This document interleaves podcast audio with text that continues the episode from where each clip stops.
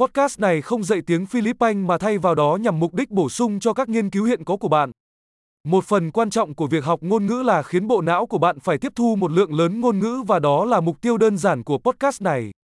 Bạn sẽ nghe một cụm từ bằng tiếng Việt và sau đó diễn đạt ý tưởng tương tự bằng tiếng Philippines. Lặp lại nó thành tiếng tốt nhất có thể. Hãy thử nó. Tôi yêu người Philippines. I love Filipino. Tuyệt vời, như bạn có thể đã biết, chúng tôi sử dụng công nghệ tổng hợp giọng nói hiện đại để tạo ra âm thanh. Điều này giúp bạn có thể phát hành các tập phim mới một cách nhanh chóng và khám phá nhiều chủ đề hơn, từ thực tế, triết học đến tán tỉnh.